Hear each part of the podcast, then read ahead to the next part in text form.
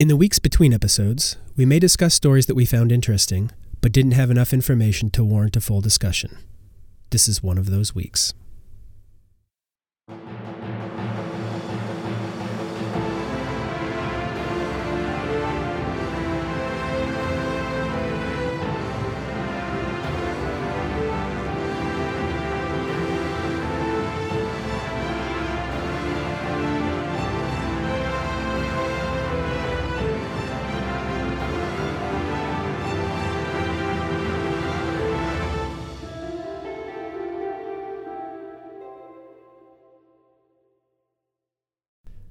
This is Vice and Villainy, reporting on the criminal and mysterious. We are your source for the stories that shape your world.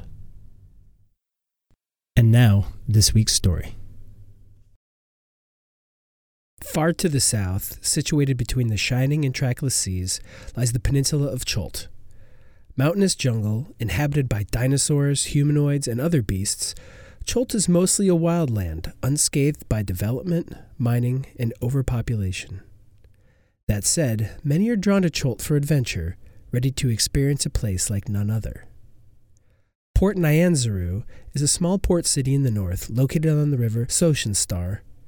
Formerly an Amnian colony, it has been independent for several years now, but the impact from their interloping is still felt.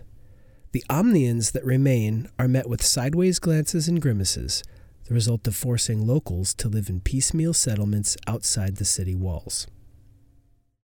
Near one of those settlements, in the southwest side of the city, just south of the refuse pit, is a street that takes you out of the old city. The environment changes quickly there, moving from cleared land for ramshackle houses to thick jungle almost immediately. So it wouldn't be difficult for hidden things to remain hidden for a long time. A contact of mine, under contract to help rebuild the various shanty towns, told me of a set of stairs he found while surveying in that area. Initially, he didn't see them, being covered in tree roots, crawling ground cover, and other vegetation. They appeared to be part of the land. They seemed out of place, but strangely fitting, something dilapidated, yet constructed.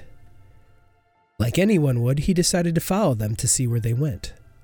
Initially, they were slightly difficult to traverse, being covered in so much vegetation, but as he ascended, things cleared and foot placement became easier. Yet as he trusted his feet more, his senses began to play tricks on him. He said that about 10 minutes into the climb, the temperature began to fluctuate. It was gradual at first, getting warmer and warmer, to which he attributed to his body's reaction to doing work. But then the temperature would suddenly drop, becoming so cold the beads of sweat on his arms began to freeze.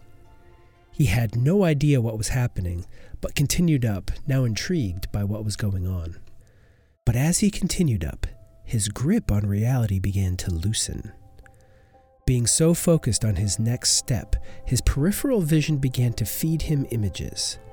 He'd catch an animal out of the corner of his eye, only to realize it would be sorely out of place.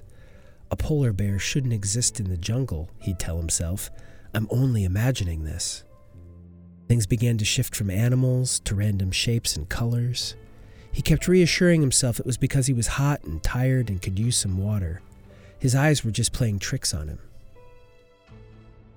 But as soon as he thought he had regained control, a variety of smells triggered a wave of buried memories. As he climbed, the environment glimmered and shifted, becoming the place where whatever memory he was recalling took place. It became his childhood home, his school's play yard, fairly benign places. While seeing these memories before him, he also began to see the smells that triggered them.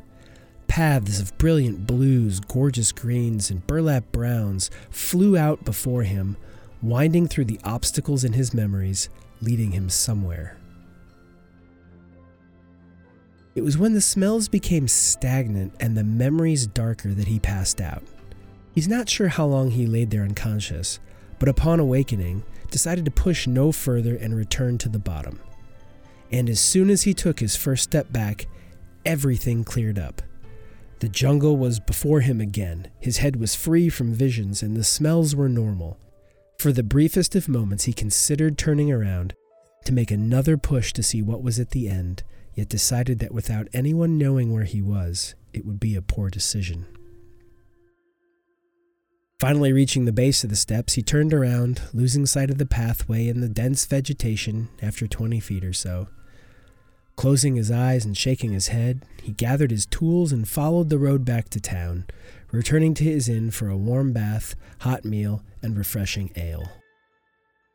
Feeling somewhat normal again, while eating, he asked some of the other patrons if they had ever heard of this particular set of stairs. Many did not, but several had, and their opinions on what it was varied drastically. Of the ones that had, none of them had ever been on them. Their information came from friends or stories passed down through the generations. That didn't stop them from sharing their opinions on what it was, however. One believed it to be the work of a druid trying to protect their grove or parts of the jungle from being developed. A few stressed that their opinion was that wizards from Amn, unhappy about losing their colony, are protecting something valuable, keeping it from falling under local control. Another local believed it to be controlled by a devil, waiting in the wind for someone to ask for a deal to reach the top.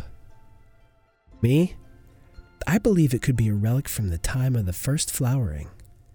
I only say this because I've heard of another set of similar stairs far to the north in the Spine of the World Mountains in Raven Rock.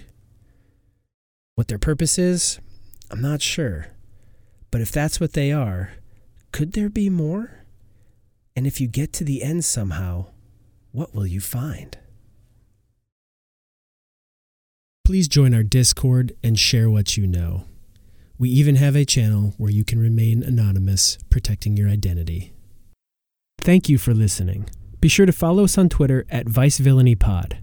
Vice and Villainy is a CLDG production.